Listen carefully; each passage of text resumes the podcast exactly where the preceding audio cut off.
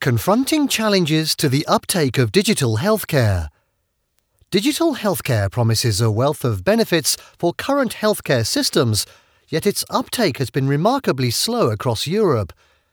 Taking the example of the UK in particular, Paola Mattei, Associate Professor in Political Science at the University of Milan, Italy, has recently considered the explanations for the slow uptake of digital healthcare and provides a commentary on why this is the case and what challenges now need to be faced to ensure success.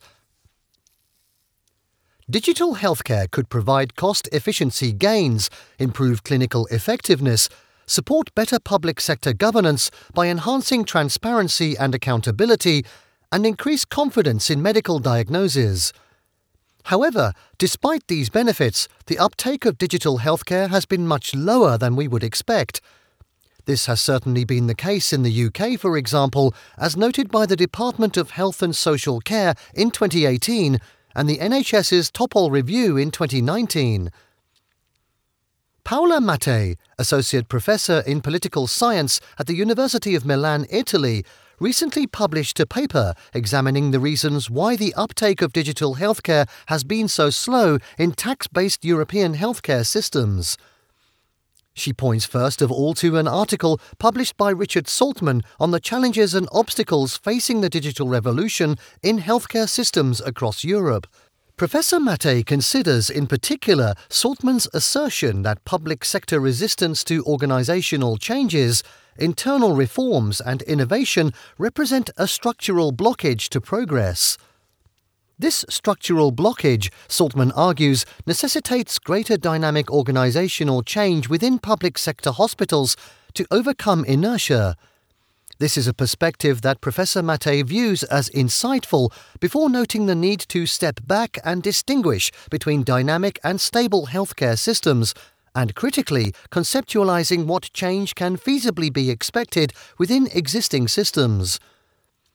In Europe, for example, Professor Mattei explains that in many healthcare systems, administrative and managerial change can only be achieved through small, incremental reforms that allow for institutional learning and effective implementation.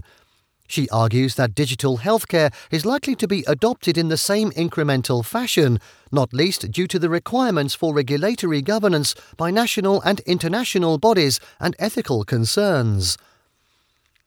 Professor Mattei then considers the ways in which digital technology is increasingly playing a key role in future health policies. She notes that central to this are the electronic health records and patient data that are protected by national legal systems and regulations. Communication is also being reshaped by digital technologies, and Professor Mattei cites the use of smartphone applications to monitor patients' health conditions as one example of this. However, she proceeds to note that it is not sufficient to simply introduce such innovations to public organizations such as hospitals, but it is also necessary to reshape the traditional relationship between professionals and patients through the use of data sharing and digital technologies. Such transformative change, Professor Mattei notes, will allow the personalization of medicine that is, treatment targeted at specific subsets of patients aiming to optimize efficacy on that basis, as well as help increase patient centered care. At the same time, by allowing artificial intelligence to undertake what she describes as low level work, such as monitoring sleep patterns, Professor Mattei argues that doctors will have more time available to dedicate themselves to more specialized patient care when and where required. Turning to the field of oncology, Professor Mattei suggests that a clear advantage of digital healthcare that has already been observed is increased confidence in the early stage diagnosis of cancer. From the improved image analysis of cancerous tumours to robotic surgeries that more effectively excise malignant tumours, doctors are better equipped than ever to provide individualized, evidence based treatments. Reflecting further on Saltman's work, Professor Mattei notes that rather than consider the benefits of digital healthcare in terms of personalized medicine in this way, the focus is instead on the organizational impact of information technologies on public sector providers and public hospitals. Professor Mattei proposes that to ensure the success of new digital environments for healthcare services, collaborative infrastructures and partnerships across different stakeholders in the public, private, and not for profit sectors will be required. A key issue here is one of accountability, given that such an undertaking will include multiple stakeholders, including public private partnerships, sharing medical data, research, and systems in a so called hybrid model approach to healthcare management.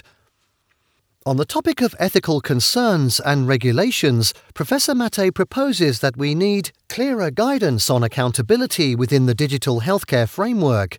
She notes the importance of regulation in protecting the safety, privacy, and fundamental rights and freedoms of patients. Drawing comparisons with the pharmaceutical industry, she proposes that the systems and procedures associated with digital healthcare should be regulated in a similar fashion. The need for such regulation, established in a way that does not stifle innovation, is perhaps one of the most important balancing acts to be achieved in the implementation of digital healthcare. It is, of course, inevitable that embracing digital healthcare will disrupt the existing delivery of healthcare services, not least through requiring the redesign of internal organizational systems and procedures for public accountability and transparency. In addition, much is still to be achieved from an ethical perspective to ensure that new technological systems protect human dignity and agency in their application to healthcare. Nonetheless, Professor Mattei remains confident that in due course, digital healthcare will reap extensive benefits in empowering patients while also improving their health and individual well-being. This SciPod is a summary of the open access paper Digital Governance in Tax Funded European Healthcare Systems From the Back Office to Patient Empowerment, published in the Israel Journal of Health Policy Research. For further information, you can visit Connect with Paola Mattei at paola.mattei, that's P A O L A dot M A T T E I, at unimi dot it.